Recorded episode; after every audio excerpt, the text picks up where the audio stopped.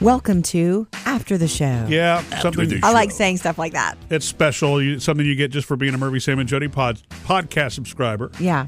So let's go deep, Uh, Sam. Well, this is not really deep. You were telling us uh, during the show today about the house smell. How when you go to somebody's house, you smell whatever their house. house. smells like, but you don't smell your own house. Right. And the science tells us it's because your nose gets used to your house. You smell that all the time. So there's no reason for it to give you those signals anymore. Mm-hmm. So, yes, your house has a smell. You just can't smell it because it's yours. Is that the reason that after a while, when you wear, wear a certain fragrance, you don't smell it anymore? yes. And isn't that a shame? because you Hmm, true. choose a fragrance that you love and then you can't smell it anymore. Yeah. You need to alternate. This is kind of related to that. It reminded me of when I was a kid and I would go to friends' houses and you'd spend the night or just go Mm-hmm. over there to eat dinner.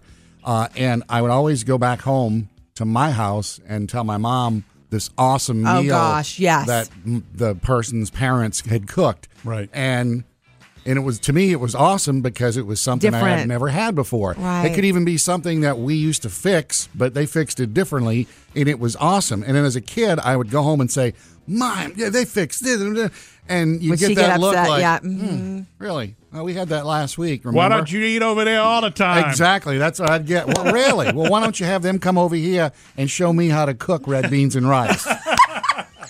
That's a normal thing. Yeah. That is completely normal.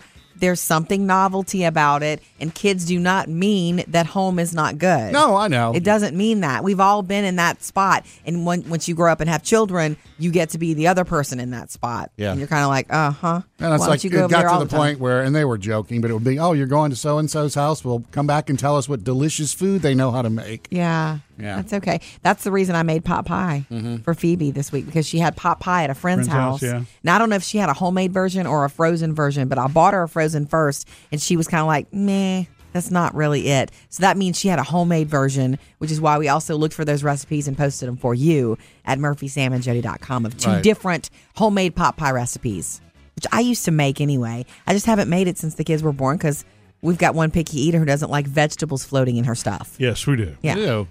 Taylor, our Taylor. uh, oldest, is. but you know, that's okay. picky. Everybody's got a little bit of pickiness.